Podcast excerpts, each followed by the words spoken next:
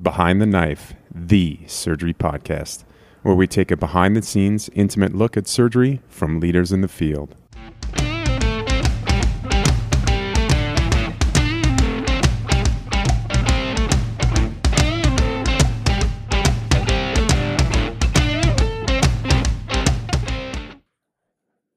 So, thank you everybody for um, sticking around. I'm looking forward to this next hour. We're going to have a debate in the style of the Munk debates, which are put on in Toronto every year, and some of you may have seen some of them. Um, the Munk debate, there's a pro and a con side, and we have two people arguing each side. On the, uh, and the, the resolution today is be it resolved that I would not encourage my daughter or son to become a pediatric surgeon. And we don't mean that literally your daughter or son, we mean would you encourage your best trainee? Would you encourage somebody in the younger generation to follow in your footsteps as a pediatric surgeon? We've got Dan Ostlie and Kathy Burnweit taking the pro side, and Doug Barnhart and Andrea Hayes Jordan taking the con side. Okay, we're starting with, with uh, Kathy Burnweit. I'm near the end of a pretty spectacular career in pediatric surgery. but the storm clouds of trouble, which were uh, starting over our profession about 15 years ago, are now completely engulfing pediatric surgery to the point where it would be very hard to encourage a youngster coming up in medicine to go into pediatric surgery. I'm going to start the debate with three things the burgeoning number of pediatric surgeons, the inroads other pediatric subspecialties are making into our line of work, and the training, the stress, the length, the uncertainty of matching. In 1987, there were 22 programs. Now there are upwards of 60, such that between 2015 and 2030, a mere 15 years, the pediatric surgery workforce will increase by 45%. And at the same time, the number of index cases is staying the same, and in some entities, actually dropping. So, my daughter, wanting to go to general surgery and pediatric surgery and finishing, if she's lucky, more on that later, in 2029, will have double the number of pediatric surgeons vying for the same paltry number of TEFs. And it's worse than that. The other pediatric sur- subspecialties are increasing at rates more rampant than ours. In a recent four year period, the number of pediatric urologists has increased 53%. We've already given up the reconstructive urology, and now they want our orchidopexies, our circumcisions, our hernias, and heaven forbid, our Wilms tumors. In that same four years, pediatric ENT increased a whopping 73%, elbowing in on our bronchs and trachs, our branchial clefts, and heaven forbid, our thyroid cancers. Pediatric plastics, pediatric interventional radiology, ortho, they all want to pick off our work. Now, we went into pediatric surgery because it was the last bastion of, of general surgery. I could do a thyroglossal, a thoracoscopic thymectomy, a PSARP, and a couple of appies to round out my day. But with the increased numbers, the dilution of our experience by other subspecialists, and clear cut scientific evidence that volume increases quality, we are now becoming subspecialized. You have the hepatoblastoma doc, you got the colorectal surgeon, you got the esophageal specialist. And while this may actually improve care in each of those entities, will it mean that the pediatric surgeon will become the appendix hernia central line doc? And is that really worth nine years of bone breaking residency? You got four years of medical school, you got five years of general surgery. You have to step out of general surgery for two years to do research because you can't match in pediatric surgery without a CV the size of Montana. And then you have two years of fellowship. And those applicants will now spend an average of 20 grand. That is more than half their after tax income for a year to apply. And 50% of them will fail. And then they either have to go a different track or they have to redouble and do some super specialized pediatric surgery fellowship in critical care or colorectal surgeon surgery, something they will never use in their career unless they spend another $20,000 or $40,000 to go around the match the second and third time. And if they do end up matching, believe it or not, one in five of them will fail their pediatric surgery boards. So, we pediatric surgery training program directors the other day were looking at each other saying, oh no, we need to extend the training period another year or two.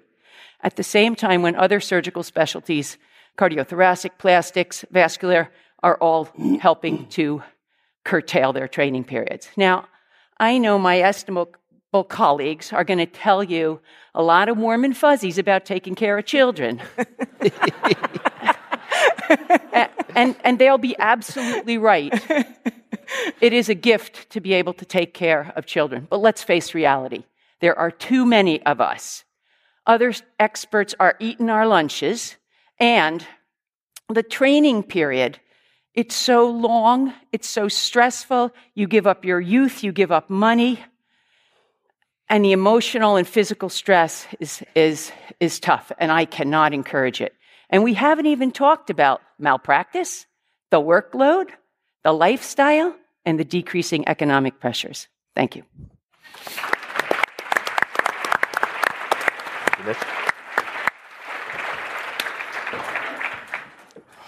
This is great. I just love this. I love it. This is going to be awesome.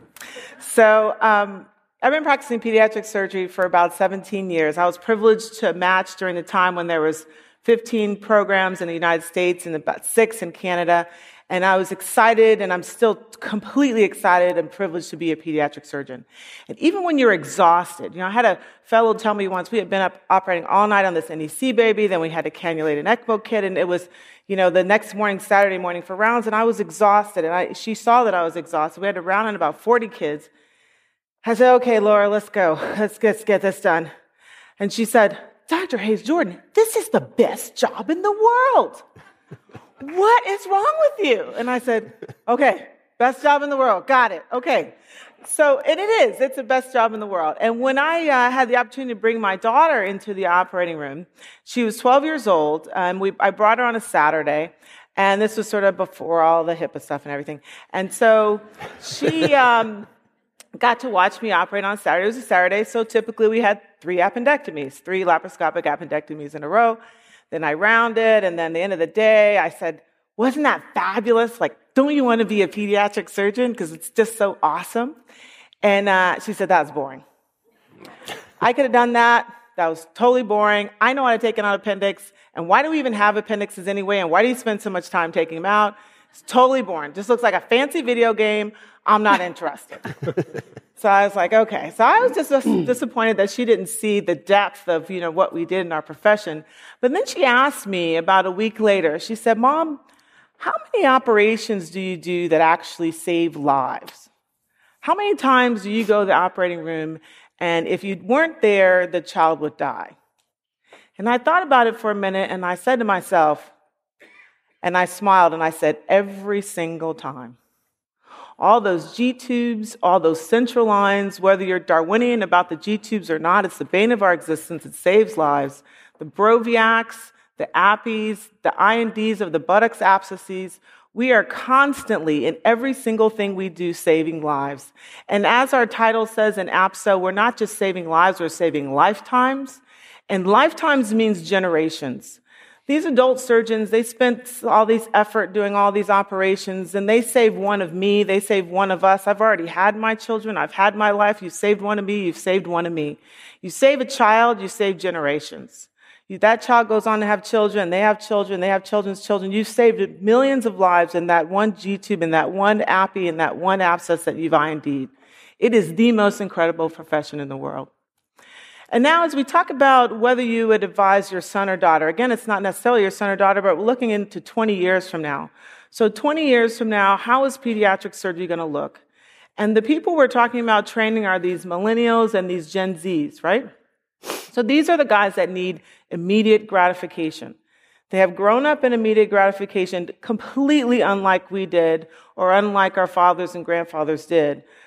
I remember actually going to the library driving to the library, learning the Dewey Decimal System, finding a book, reading it, and finding out an answer. Now all they do is go, Siri, how far is it from here to New York City?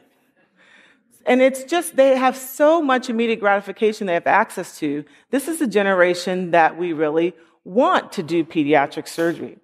Because in pediatric surgery, there is some incredible cases that provide that immediate gratification, that ability to leave the operating room and just feel absolutely fantastic about what you've just done. One of those cases, as much as I don't like it because it happens in the middle of the night, is ECMO. And VA ECMO is one of those cases um, that, that does that for you. You take a baby who's blue, the SATs are 30%, you put in the cannulas, 100% SAT, baby pinks up, and it's just, it's fabulous. It's immediate gratification.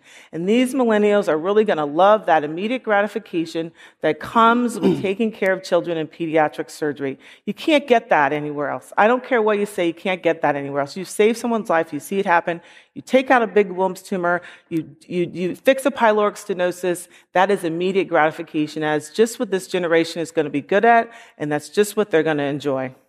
Thank you.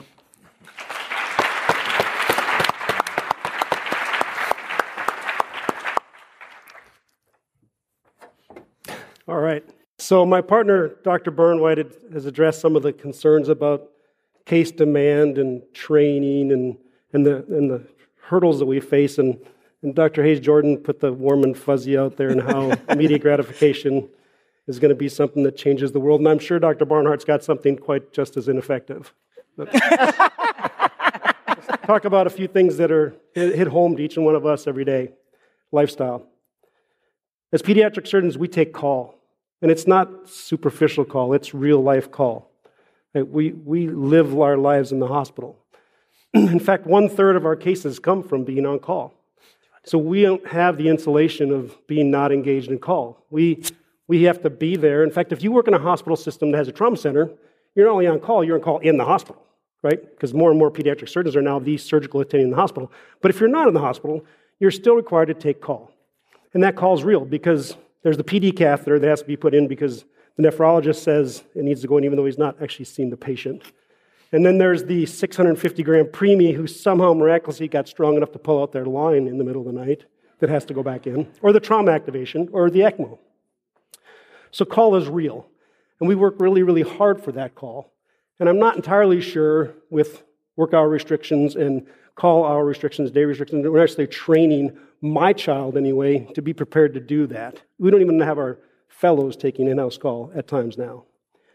Well, one of the good things about that is we've generally gotten rewarded financially for that, right? Because that was one of the things that we got as being pediatric surgeons, and I would anticipate that anybody in this room or anybody that's not in this room that wants to be a pediatric surgeon is going to have an expectation that there's going to be a financial reward that comes along with being pediatric surgery. Although I don't know that I can stand up here on this stage and look you all in the eye and say that the financial state of pediatric surgery is that secure of what that will look like in 2029, I think Kathy said. Did you guys know that 93% of all pediatric nurses in the United States are dependent on some sort of hospital support? whether that be through affiliation agreements, directorships, or call contracts for ECMO, trauma, NICU call. And that hospital, by the way, is dependent on other sources of income which we don't control. So, hospital reimbursement is DRG based, not professional fees, not what you and I get paid to do an operation, but hospitals are based on DRGs. And DRGs are based on Medicare. Medicare is not really attached to Medicaid, but we live in a Medicaid world. And if you look across the United States over the last 25 years, there's a trend that I would say is fairly concerning in Children's Hospital. And that's the unencumbered, almost unattainable to reverse trend of increased uninsured Medicaid patients in our country. If you live in Miami, Dr. Burnweit's hometown, that number's gone from 30 to 70% over the last 25 years. CHLA is close to that. Most metropolitan even rural areas sit between 50 and 60%. Phoenix, where I'm at, when I got there four years ago, was around 45. It's now 54. It's 18% in the last four years. Where does policy get made for that? The government level, right? Medicare. Who sits in congressional seats? People that are worried about adult and elderly health care much more. Not that they're not worried about newborn health care, but newborn health care is not, I would say, a priority for them. So if somebody's going to go into pediatric surgery and they expect that the financial rewards are going to be what we get today, I don't know that we can actually tell them that. I don't know what it will look like. But But hospitals are going to have to look at ways to reduce costs to cover the losses they're going to get for cutbacks. And that's going to have to come back to pediatric surgery. If we think that we're not going to have to be part of that cost cutting, that's irrational for us to think that way. To, be, to believe that we're special enough and we do warm and fuzzy things enough that we're going to be able to avoid that. So, we talked about a few things today, but I did want to just end with one thing is that I remember something as a sophomore in college in my economics class. I think you guys have heard of it. It's called supply and demand. I'd say that we have a supply and demand conundrum in pediatric surgery in that we believe there's demand for pediatric surgeons, so we're supplying them, right? But maybe we've got something a little bit more worrisome that I would call, call a demand and supply crisis. Because we have a demand in this country to provide highly trained, incredibly competent pediatric surgeons, and that I'm not sure we can actually supply it given our current environment in pediatric surgery over the next two decades. Thank you.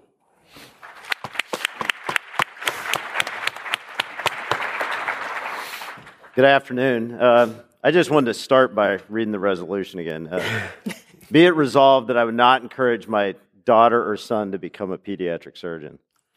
Because I think when I read that, this debate's easier to win than I thought. Because it seems like Kathy and Dan came to argue a different question. They came to argue do we have problems in our specialty? Where the real question that we've got up there on the screen is do we have problems that are so great, so intimidating, so intractable that it fundamentally undermines the great things about our specialty? And I don't think that's the case. The resolution that's on that screen is fundamentally about what do we want for our children and other young people we care about. When I think about my kids and what I want for them and their job, I want them to have a vocation that's meaningful, that when they reach the end of their career, they feel like they made a real contribution. Secondly, I want them to have an honest ch- chance of success. Can they get trained? Can they get the job? And then I want them to be able to provide for themselves. They don't need to be the kid that's the richest that graduated from their class, though. So if you share aspirations for your kids similar to what I have, I think the debate's over. Reflecting on my career, case closed. But I've got five minutes, and I'm not going to concede the time back to them. so um, I think as we think about these problems, I would like us to put down some basic principles of how we're going to approach the problems. The first is the patients come first our trainees come second, and our desires come third. Secondly, let's agree that transparency is a good thing, and then we'll, we'll do research, we'll get data, we'll share it, and then we'll agree to make decisions based on it. And thirdly, let's agree that we can be flexible. We're a small specialty, and we can fix ourselves. So, with, with those guide rules in mind, let's talk a little bit about some of the training problems to start out with. There's no doubt our training is long. It's nine years for most people, and other people, it's much longer. And that may be too long for some people. There's no doubt about it. We have a lot of a lot of learning that we try to get into our trainees, both technically and cognitively, and maybe we can do better. What are some solutions? Well, first, we could actually be more efficient with our didactic teaching. In this era, there's no reason that there can't be a national curriculum where every fellow in the country participates in one or two lectures a week that's done nationally, taught by national experts. There's no reason our fellows can't get a, a weekly diet that's like the colorectal symposium that we started this meeting with. Secondly, could we use competency based training like they're experimenting with at Michigan? Would it make them, their clinical judgment mature more quickly? Maybe it will, maybe it won't, but we should experiment with it. In tra- terms of training duration, the one thing I agree with them about is we need to move the career development years to the end of the career training. Research years, super specialty fellowships should come after you're general pediatric surgeon. The reason for that is so that we don't have these people that have invested a significant amount of time to try to get a fellowship that they'll never achieve. That is a change we need to make. That's a change I'd want for my son or my daughter. Next, we've, we've had the same duration of training since we began as a subspecialty. And we ought to look at whether we ought to come up with a different model for that. A lot has changed in that time, and we need to think about whether this is really still the right model. And we have options. There are options that exist right now in the RRC and the American Board of Surgery that we can use. One option is early specialization. In early specialization, you identify a junior resident that's interested in pediatric surgery, and from that point on, you begin to modify their training so that it meets both their general surgery requirements and their pediatric surgery requirements. It allows you to eliminate the parts that are less useful and emphasize the parts that are most useful. There are actually specialties that have begun to do integrated surgery training, where you take medical students and put them right into the beginnings of the training of a subspecialty so that all of the training can be focused on that.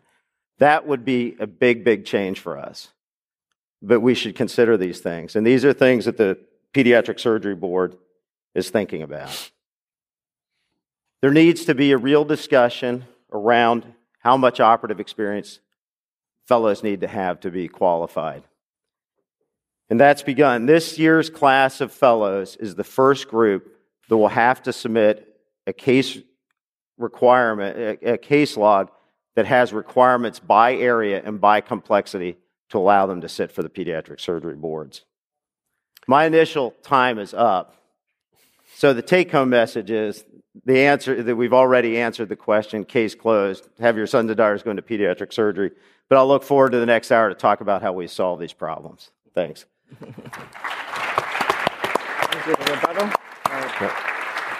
Okay, now we'll uh, have a rebuttal from one of you. We're doing the questions first. Okay. So, he tried, didn't he? Gave it a good run. Yeah. good job there, Dougie.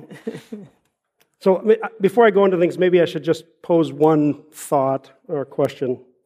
Maybe the reason that Kathy and I have, uh, well, that's not true. We didn't actually choose this side of the, we were actually assigned this side.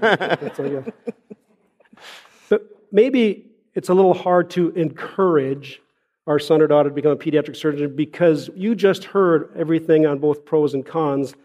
But for me personally, I'm not sure I believe that the specialty I love and enjoy today is going to be the same specialty that my son or daughter sees me be today is what they will be in 20 years because I don't know that it will ever be able to stay that way. And evolving is always a good thing, but it's also a random event. So let's just talk a little bit about these things that Doug and, and Andrea thought would be so fixable. So uh, I've been at this about 20 years. I can tell you that in 20 years, we've heard concerns about uh, fellowship uh, numbers growing. We've heard at the program directors meeting how we need to change it. We've heard from the RRC and the American Board of Surgery how they recognize that there may be a crisis coming. But yet, in that 20 years, there's really nothing that's ever been done. There's more pediatric surgery training programs today. I'm at fault. I'm a program director. I just started two years ago. I'm proud to have trained the fellows I trained. Having said that, I'm also the person up here stating that that maybe isn't the best thing. So, the dilemma that's facing us in the two, next two decades, I don't believe can be fixed in a meaningful fashion that's going to allow this specialty to be what it is today. If you look at the accrediting bodies, we just talked about them for a real quick minute and a half here. So we have the RRC that sits over here, and I know Doug has commented that we are now instituting case, case metrics into the American Board of Surgery. We could talk about that in a second. The RRC sits here. What does the RRC do? The RRC approves programs. They don't have anything to do with accrediting fellows. In fact, I would say their level of interest in terms of the health of pediatric surgery would be somewhere between none and 5%. They are an algorithmic machine that says these are the criteria. If you meet those criteria, you can have a program. Simple as that. Then over here you have the American Board of Surgery. American Board of Surgery, their entire goal in life is to certify individuals. Is this person a safe surgeon? Doesn't make a difference where they trained, doesn't make a difference what their training was, doesn't make a difference how their training was set up. All they do is say, they're a safe surgeon or not. How is it possible that these two bodies that have so much to do with us as a profession can't talk to each other and figure out the crisis that we're facing today and what we're going to face over the next 30 years, as my partner Kathy said, with the growth of 45%. How is it possible that these two people are, these two organizations are being allowed to drive our specialty forward? And we, as pediatric surgeons, and more specifically pediatric surgery uh, program directors, are not stepping in more aggressively. And I am one of those people, so I take fault in it. But I don't see how that's fixable in the way that everybody in this room sees their profession, and everybody in this room answers this question, which Doug so prophetically reminded you of three times, hmm. that we fix it so that they become a pediatric surgeon in the form that we all enjoy today, which I love, by the way. So back to you guys. so I'm going to talk about my three minute rebuttal. I'm going to talk about the points of lifestyle and that there's too many of us, um, and the last bastion of general surgery. So Lifestyle, yes, we, we have a lot of call, and some of us have more call than others. But when you look at things like burnout, which is a hot topic these days, there's a study from the American Physicians, and it was published in 2019. And they surveyed 19,000 physicians, and between 44% and 58% of physicians, depending on specialty, had experienced burnout. And surprisingly, about 15% of them had either thought about or knew somebody else that commit, that wanted to commit suicide. Now, if you then look at the subset of surgeons, when they uh, looked at the number of surgeons, they looked at 39,000 surgeons in another article that was published in the Journal of the American College of Surgeons. Of 39,000 surgeons, surgeon subspecialty with the highest burnout rate, I don't know if you guessed this, the highest burnout rate trauma surgeons. I would have guessed that because of what trauma surgeons do. I could see they have the highest burnout rate. The lowest burnout rate, pediatric surgeons. No matter what our lifestyle is, we have managed to either get the positive energy from the warm fuzzies to balance our life so that even if our call schedule and our lifestyle doesn't appear to be as nice as the general surgeons that are on call every one in 22 nights or the trauma surgeons that get 24 hours off on and 24 hours off, they're having a higher burnout rate. So, whatever our lifestyle is, what we do on a day to day basis gives us the best job satisfaction, as evidenced by the fact that we have the lowest burnout rate of all physicians, of all surgeons. Too many of us. Nah, not too many of us. If you look at the statistics for the United States, there, they say there's 18 pediatric surgeons per 1 million children. Not 1 million people, but 1 million children. That's all of the United States. But if you look in states like North Dakota, South Dakota, Montana, any rural area that you pick, sometimes you've got one pediatric surgeon for 5 million people. So we don't have, there's not too many of us. There's just not enough of us in the areas where we need to be. And that's where we need to define our profession. But I would still 100% encourage my son or daughter, someone be practicing in 20 years because we are going to need people in those rural areas to practice pediatric surgery at a high level. We don't want people there that are just doing appies and pylorics. We want people there that can provide a high level of pediatric surgery in those areas. So it's not too many of us. We're very, very far from that if you look at specific rural areas. And um, per the comments today as well as yesterday about us being the last bastion of general surgery, forget about it, okay? We, we're not going to be able to do heart surgery. What did Dr. Raffensperger say? Heart surgery, bone surgery, appies, and a gunshot wound in the same day. Is this not going to happen? We have surgical subspecialists now.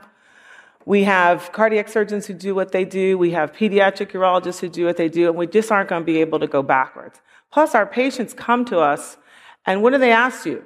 How many tracheoesophageal fistula repairs have you done? How many would fill in the blank? They go online and look up somebody who they think is the expert in whatever it is. We cannot go back to the days of doing everything for everybody. It's not going to be that way in 20 years. It's still going to be an awesome thing to practice, but there's no way we're going to be able to go back to operating on the whole body well and, the, and the need the number of pediatric surgeons that we do. So it's still the best profession. The lifestyle doesn't, it lends itself to us not being burned out. So we still have the greatest profession in the world.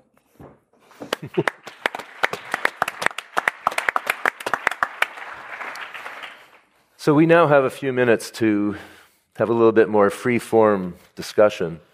Um, and the first question I, I want to ask is it relates to the increasing number of women in pediatric surgery. And I think we're probably up to at least 50% now of, of our trainees. And So that's changed the, um, the way our profession looks. And um, at the risk of being politically incorrect, I would say that men and women are not the same. They should be equal, but they are not the same, both in, in the way they approach things and in the demands of motherhood, for example, and, and those sorts of things. So, can I ask, uh, what are your thoughts about the effect on the future of our profession and on its desirability for our children? What's the effect of having more women as part of our specialty? I've always taken the view that to have a mother that has a socially responsible, important job and have your child see that mother do that job is worth is worth so much. I, I used to go to the playground in my gym shorts and t-shirt and I'd see all these mothers in their their capris and their hair done.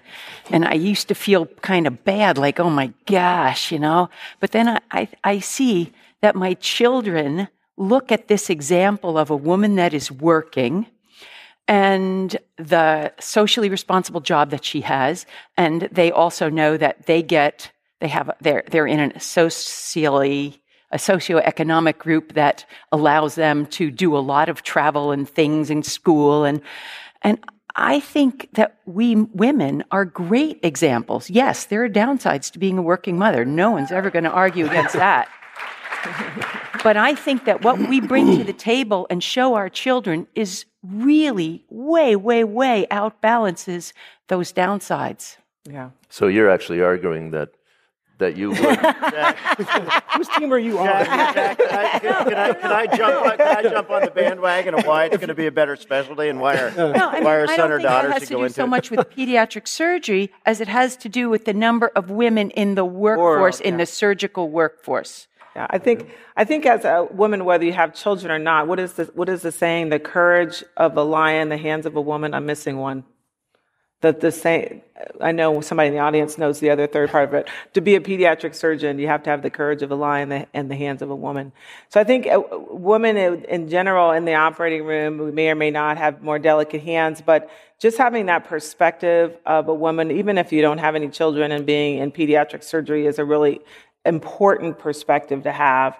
Um, I think we we bring a lot of sensitivity. I think even the there's there's no really such thing as this whole work life balance thing for men or women. I think that's that's sort of a misnomer.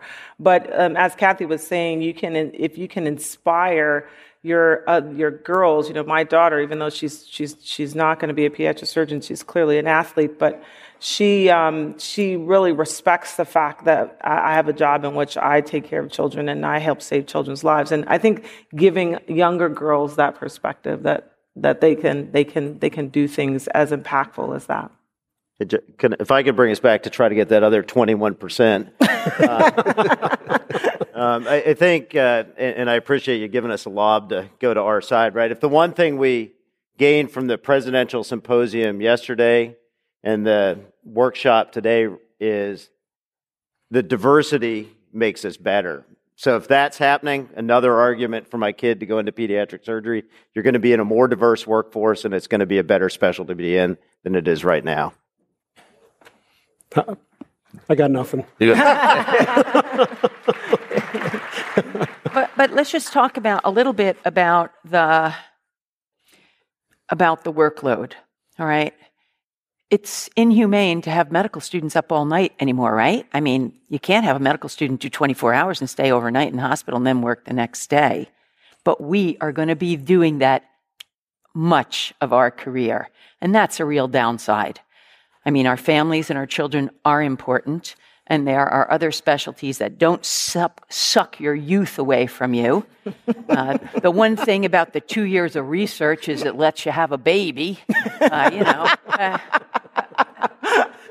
but you, you don't have to do that nine years, and now we're thinking 10 years of training, and you get to be 40 years and you look around and you say, Holy crap, where did it go? I can't have a baby. I'm 40 years old. anyway, so I think there are other specialties that have been much more sensitive to this length of training.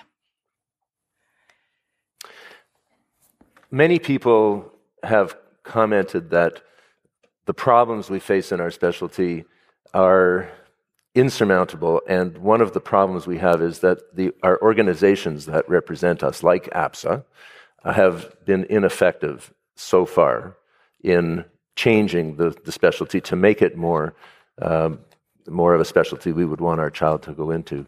Does anybody want to comment on, on how there may, we can change APSA and the other organizations we belong to to be more effective on our behalf?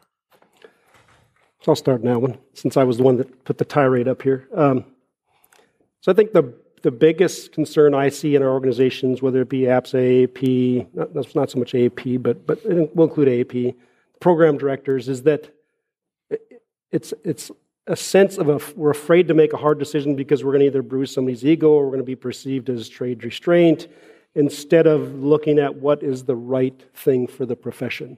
And we're not the first profession to have gone through this. We, whether it be training paradigms or cases or types of operations that let get slip, let slip away because the organization didn't focus on that. You look at cardiac surgery when, when stents came into place and, and angioplasties came into place, you know, they didn't see that coming, whereas the vascular surgeons saw it and they jumped on it and they saved their profession by becoming the endovascular surgeons. And cardiac surgery now, I could personally probably get a cardiac surgery program in July if I wanted it by just calling around the country.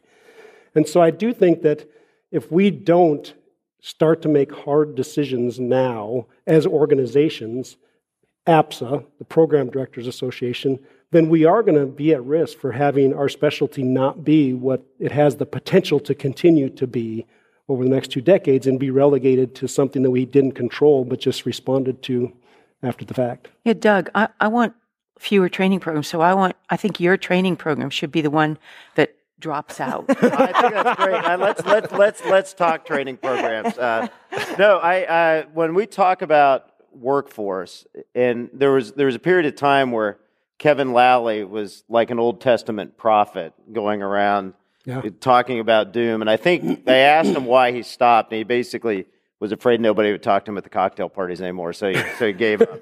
so maybe it's maybe it's time for somebody else to take it up, right? And, I, and when we went through that, my conclusion was be prepared to live on a hot planet with too many pediatric surgeons. and um, and I was pretty hopeless about how that was going to get fixed until I watched what was happening in the political environment. And this is the invitation to everybody that's not a program director. What you saw is people started asking other people hard questions about why they make individual decisions. There, you're right, there's no regulatory body that can change the number of residencies. There is, uh, in the number of residents, there is a small contingent of people that can, though. They're the program directors. Right? right? So that's why I laid those principles out in the beginning. Let's go patients first, residents second, us third. There's a lot of reasons why people have two fellows. There's a lot of reasons people have three fellows. There aren't many of them that are patient or resident driven. And there's a lot of them that are us driven. There's a lot of you that take trauma call without a fellow. There's a lot of you that take care of patients without a fellow. You take call. You do all these things. You, you, you do academic work without a fellow what I would encourage, I think the solution is to give everybody in this audience freedom to look on the website of the program directors and the ones you know, ask them, why do you have two pediatric surgery fellows? Given what we talk about, and we all talk about it, why do you have two? yeah, that's a great question. Why, why do I have yeah, two? why, why does anyone have two? I have I mean, no senior residents. I have interns and second years. Are there people so, in the audience that have no senior residents? I mean, again, I think I think it's it, we all it's it's our internal thing. It's a it's the question of, and I don't mean to pick on you, but it's the question: Do we do what's good for the common good or for us individually? And I. I think each of us that have a fellowship need to need to reflect on that. I think more of the problem than the number of programs, although that just the extended training program is just onerous. Um, because I drop out a fellow or you drop out a fellow, it's not going to make that TEF go from right. Salt Lake City to Washington. That TEF is going to be lost. The bigger problem is that we as pediatric surgeons have fewer cases to stay good at.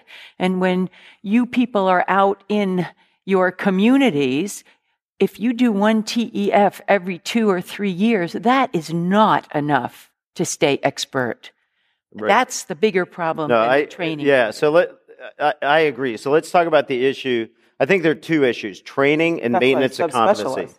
That's why it's so specialized. That's why the people are doing foregut surgery because you can't just be good at just doing Right. one. That's why you're doing foregut surgery or hindgut surgery. But but ju- just in point of fact, in terms of resident case volumes, that has not changed as the addition of fellowships. And this this is data that's available through the RRC that we've looked at. There's significant variation between programs with high volume and low volume programs. The distribution of those types of programs has not changed as we've added on programs.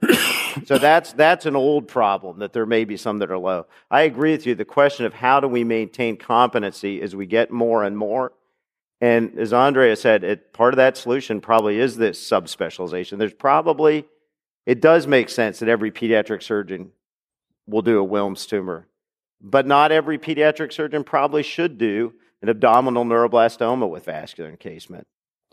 You do a a standard esophageal atresia. You don't do a long gap esophageal atresia. I, I think, and I think that's honest. That's being honest about what our outcomes are and what would be best for our patients. The other thing about the training is, you know, it used to be when in, in places where there was not a pediatric surgery fellowship program, which used to be the majority of general surgery training programs, you did not have a pediatric surgery fellowship. You were training general surgeons to do some pediatric surgery. Now, all of our residents are going into, most 80% of the residents are going into subspecialties. They're begging people to be general surgeons. They're being colorectal surgeons, trauma surgeons, bariatric surgeons. So I find myself spending a lot of time in the groups, in my group and other groups where you don't have a fellowship, doing these cases with residents who are going into colorectal and bariatric surgery, never going to do a TEF, never going to do a diaphragmatic, never going to do a pyloric, never going to do a hernia. So, so why should we sort of the other perspective is why should we sort of quote unquote waste that training on a general surgery resident who's not going to become a general surgeon and is and and perhaps that training should be spent on someone who's going to be a pediatric surgeon. That's the are, other are you going to send all your index cases to a training program? Yeah, our country is not ready for any kind of centralized anything. I mean, this this this country uh, has a lot of issues, but it, um, you know, having trained in, in Canada, where I saw that it was really no harm in letting a inguinal hernia, for example, be repaired when they're two years old, even though you diagnose it as a newborn, and going through a clinic where you'd say. Miss So and so, see you in 18 months. We'll fix your kid's hernia. And everyone said, Thank you very much, doctor. See you in 18 months. United States, I say that they're just going to go to Doug or someone who else, who, whoever's going to fix it tomorrow is where they're going to go. Well, the But we're liability, limited by our culture in some the ways. liability issue is one that really Yeah, yeah. is. We have not talked about that, right. but when you have a bad outcome in a child, and when you have a bad outcome in an 85 year old or a 65 year old, I mean, it's sad and it takes it out of you. But when you have a child that has a really bad outcome and you get sued, or you, even if you don't get sued, you see a video of that five year old at the playground last week. It, it is something that is emotionally draining that in my personal life, I have never gotten over those cases. And that is something that really, it's, I think, um, unique to pediatric surgery. Not, not the, not the kind of shame and the fear that, that previous speaker talked about, but the idea that you truncated a life or wasted a lifetime.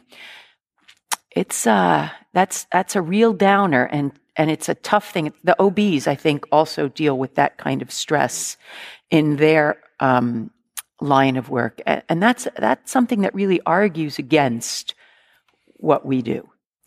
Let me just ask one other question, which we haven't touched upon, but which I think some people would feel is a is a big draw towards pediatric surgery, and that is the huge number of unanswered questions, the huge number of research opportunities in pediatric surgery, which I would argue is probably much higher than in many other specialties.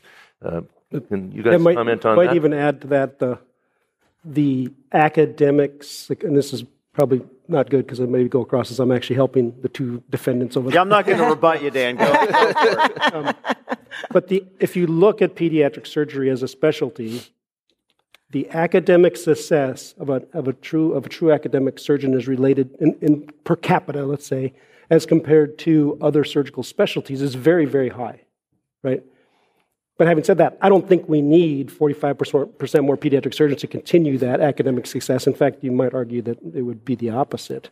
But the inquisitiveness, the, the research milieu, you know, petri dish that is pediatric surgery that leads to academic and research stimulation and success is, is, is something that's truly unique to this specialty. I agree. That's all the more reason for stopping that two years of research and putting it at the end. No, it's just the opposite.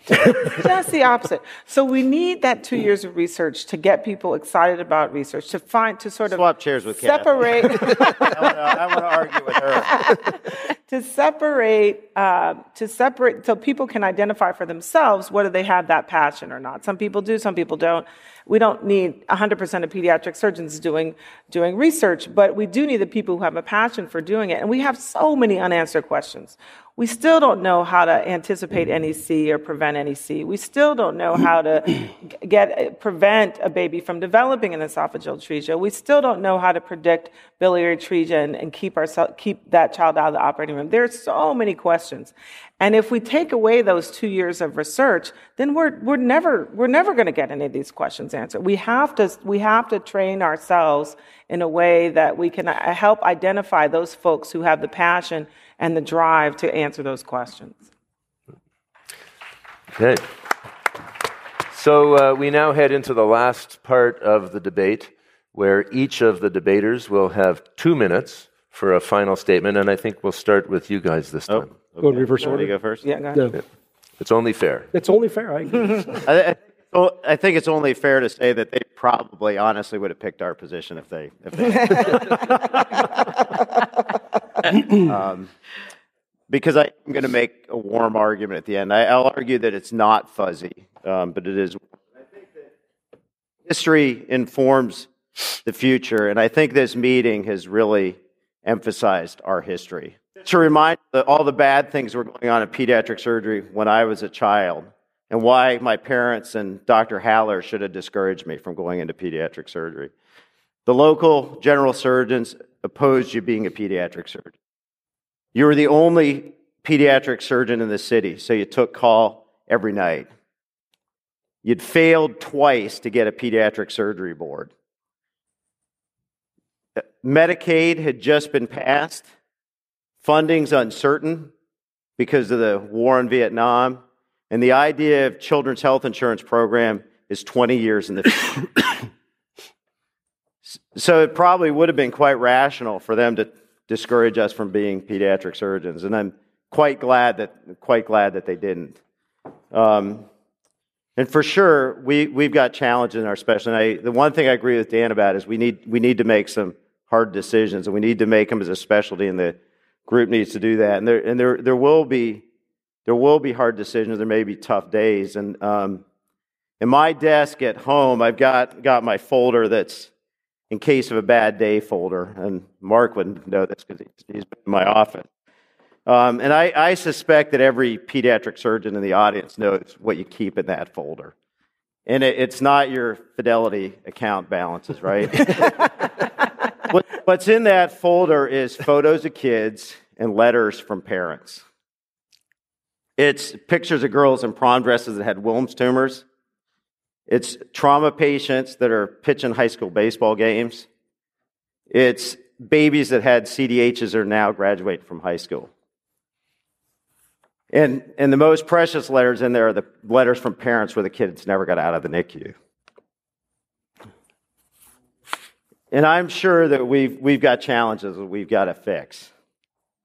But we do have the structures in place. One thing we didn't talk about is the Pediatric Surgery Board, the ACGME, and the program directors are now in a phase where we meet on a regular basis to try to try to work through these issues. So we've got the structures in place to deal with these things. It's our turn to lean in and fix these problems. We can do it. We need to do it because when my kids are 50, I want them to have a folder like that. Thank you.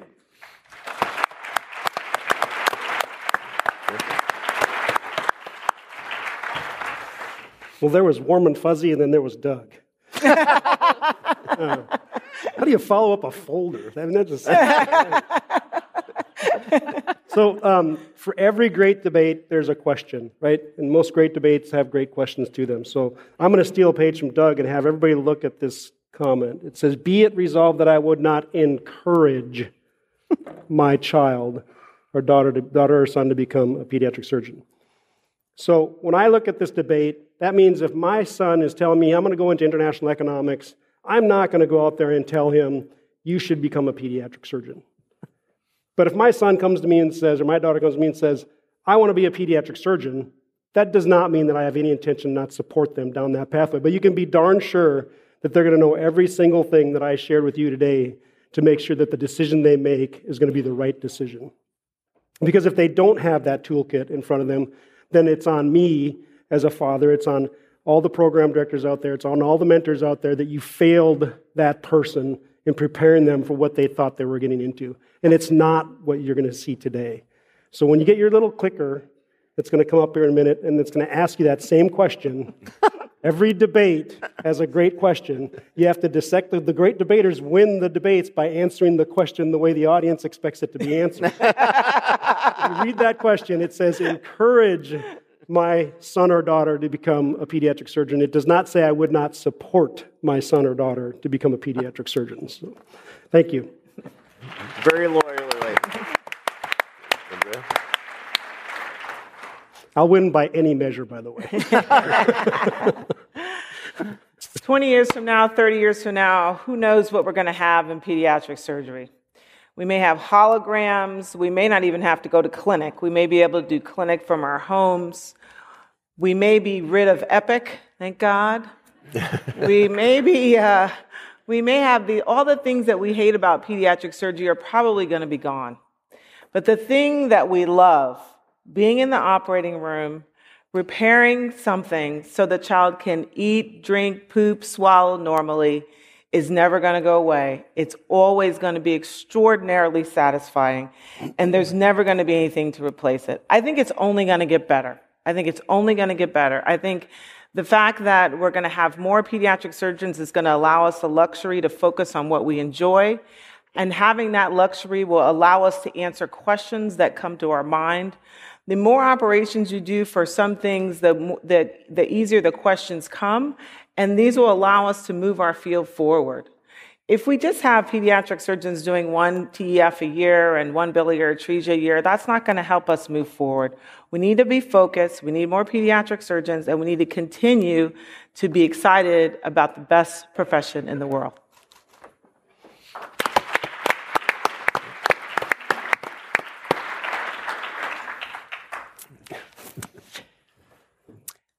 Okay, so let's sum this up.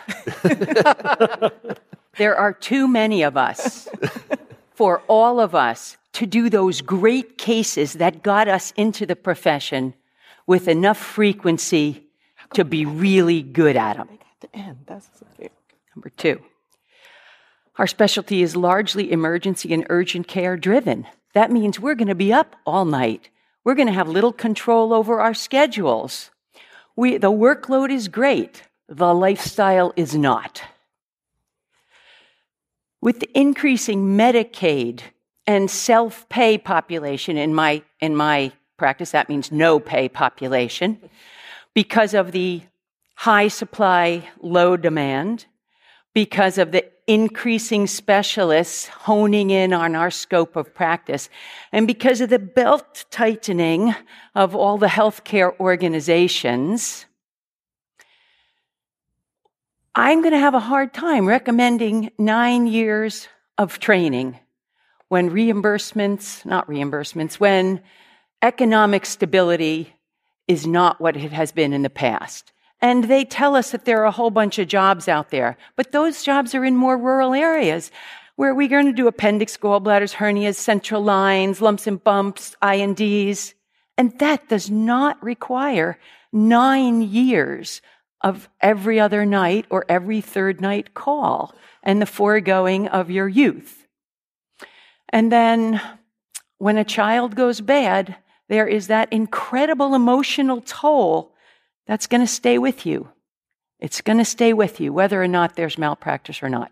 So, can I encourage my child to embrace this nine year training program when the scope of practice is being diminished?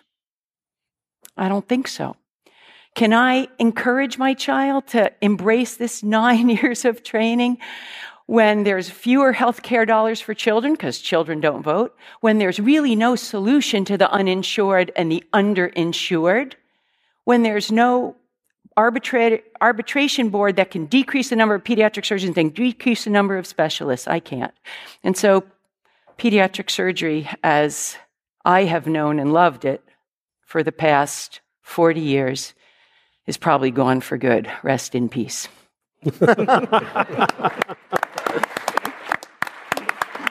Until next time, dominate the day.